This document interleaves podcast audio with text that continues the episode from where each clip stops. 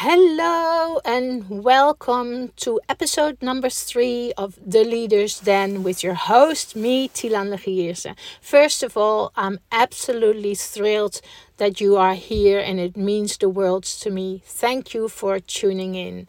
Secondly, in this podcast, you will not hear any fancy tunes or music. Um, I am going to be raw and unedited it what you see is what you get and this episode we are going to talk about what to do when you inherit a team that has been historically called tricky. So, this was a question that came to me when I mentioned that I was starting my podcast up again. So, there's some interesting parts to this. So, I'll just repeat what the exact question was because it was interesting the wording as well. So the question was key factors to consider when taking over a new team that has historically been considered tricky.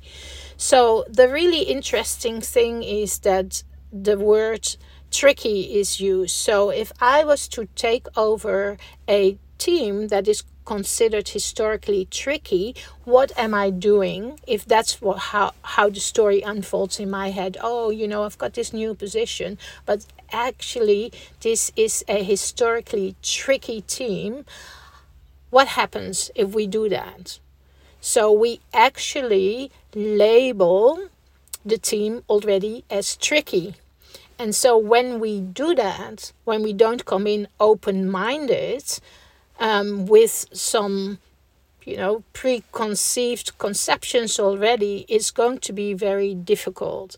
So you may know you may not know that i work actually a lot as a, a facilitator as a team coach and as a mediator with so-called tricky teams.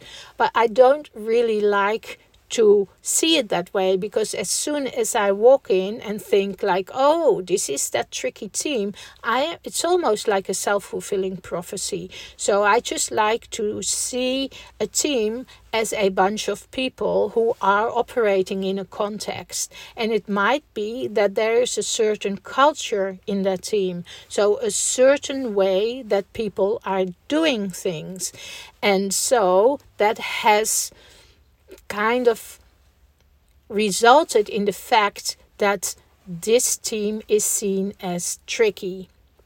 So, what are the key factors to consider? First of all, then, as I said, is to try and not label that team already, to try and come in with an open mind and to realize that this is a bunch of people who will be different. There will be people who are extroverts, there will be people who are introverts, there will be people who are very good with details, there will be people who are more big picture people, there will be people who have certain expertise, and there will be people who have less expertise, there will be new people, there will be older people. So, anyway, you get the picture, I guess. So, for me, it is coming in and actually having those conversations and just to find out what is actually happening in this team. So, I would come in without any um, ideas. I would try and be as uh, unbiased as possible. I'm never completely neutral, I know that. So that is just a, an awareness that I have. Nobody is ever completely neutral. And just try and connect with people. You will hear me say this a lot, but we want our leaders to be warm and we want our leaders to be strong. So, first, you want to connect with people. Warm leaders are people that can connect with people. So, every time I have come into a team and I have had, as a leader, so not as a consultant, but as a leader, some tricky teams myself throughout my history working um, in a law firm, working in for the United Nations for 12 years, and working as an HR manager and some other jobs in between. I've had some tricky teams, but I'll never really look at it that way. I want to connect with everyone, and that is important. So I would always sit down, and if you've got 120 people, that might not be. Um, doable, but I would sit down with random people, not just with my managers, but I would sit down with random people and get a, an understanding. The way I like to see it is like a puzzle. Just everybody gives you a little piece of the puzzle. And just to see, okay, so what why what is actually happening in this team and you know people don't know you but i think you still can build trust even if people don't know you as long as you share with them that you want to be open and honest you want to understand what is actually happening and that you share that you don't have and you then also don't have a hidden agenda and so then get get a better understanding of what is actually happening in this team. So i think a tricky team is often that there's just a few people who might be a bit tricky or that there is no communication or that there is fear or whatever it can be and just get that very clear. So that would be my first thing to do is to sit down with as many people as i can and without saying I'm coming in here and this is how I want to do things, you know, I would just sit down and listen. And so once I, I have absorbed all that, I um, think it's really important to come up with your own vision. So, you know, you applied for this job. I'm sure that you have a vision and that I am uh, sure you want to create meaningful change.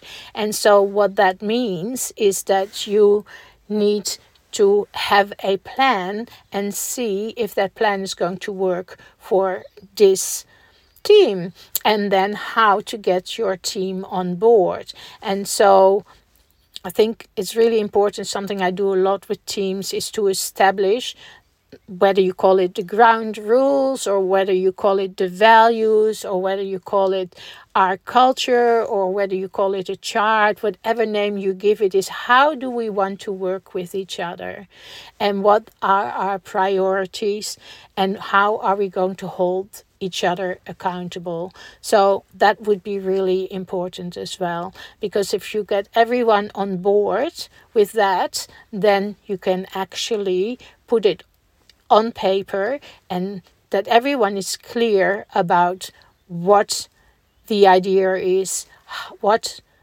you all agree on working together and how you're going to do it and what consequences will be if you're not doing that. So to get that clarity is really important.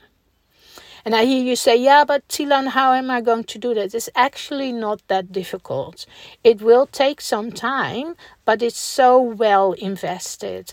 And one of the things that I just want to throw in here is that you actually need to be familiar with the voice of the minority. And what often happens is that we are aware and we all are ruled by the voice of the majority. So, for instance, you meet with the team and you say, have 20 people in the team, and 18 people agree, or 16, whatever it is, agree with something. This is the way we're going to do it from now on. And then there's four people either don't speak up or you can sense that they're not happy with it or people who do speak up and say I'm not happy with that. So you don't want to ignore the minority because you can easily just say sorry, but 16 said it's okay, so you're just going to have to, you know, suck it up and and do what we say. No you want everyone on board. So you what you want to do is ask those people okay so tell me more. One of my favorite questions tell me more about that. How come i don't like to use why i'll explain that another time. How come that you are not on board with this? Tell me more. I want to be curious instead of furious There's no use in me being furious with those people. I want to understand where they're coming from. And so they'll explain it. Well, I don't think for this and this and this reason, or it doesn't really make sense, or we tried it before, you know, all these things that can come up. And then you can ask them, like, well, what does it take for you to come on board with us?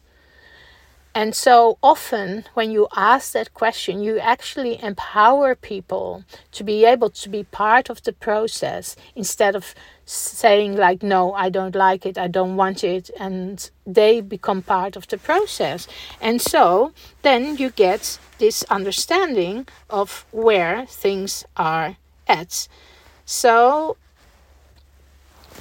this is a very powerful way of getting your team on board. So once you have the foundation and you have an agreement on how people want to work together, you can actually, as a leader, put your expectations in there as well and make sure that everyone agrees. And uh, I've done this exercise with many organizations, and you may not know this, but I work with all kind of industries because that's what I like. So whether it's a, it's a private school or a public school, whether it's a non-for-profit organization, whether it is a state government uh, agency, whether it's a family business or whether it is a corporate business, whether it's the defense industry or the um, medical uh, experts, it doesn't matter. It's all the same process, which is to establish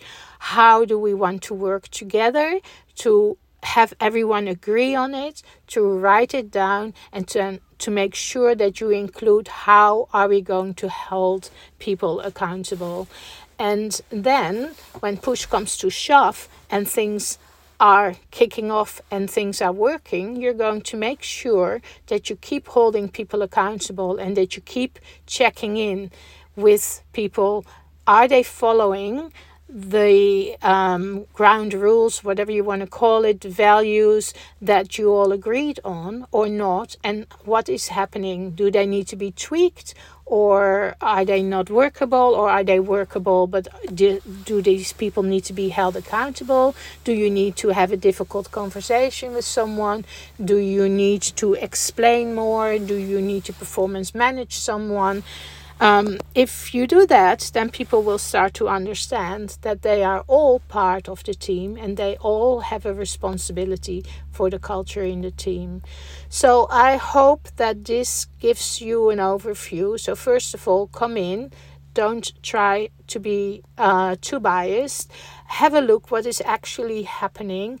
Be open-minded. Listen before you talk and try and suss out what is actually happening. Get people on board with your vision, tweak your vision if needed so that people feel included in this, and then come up with some rules of engagement, whatever you want to call it, ground rules, values, and have them all written down. And then make sure that from time to time you go back to them sometimes some people I work with they do it every meeting. They go back to those ground rules or those rules of engagement and just make sure that you reflect um, from time to time and see if you're still, still on the same wavelength. And like if there are issues, remember we want our leaders to be warm but also to be strong. So that is important. So what I want to say is um, I would really appreciate it if you would share this podcast with someone who might find it valuable and if you would like and subscribe to this podcast. And if you have any questions, please contact me. Send me an email at thilan at thilanlegierse.com. Go to my website where you can find some tools where you can actually how to uh, communicate, how to have difficult conversations, and um, that you can use in your journey as a leader. Thank you for listening and have a wonderful day.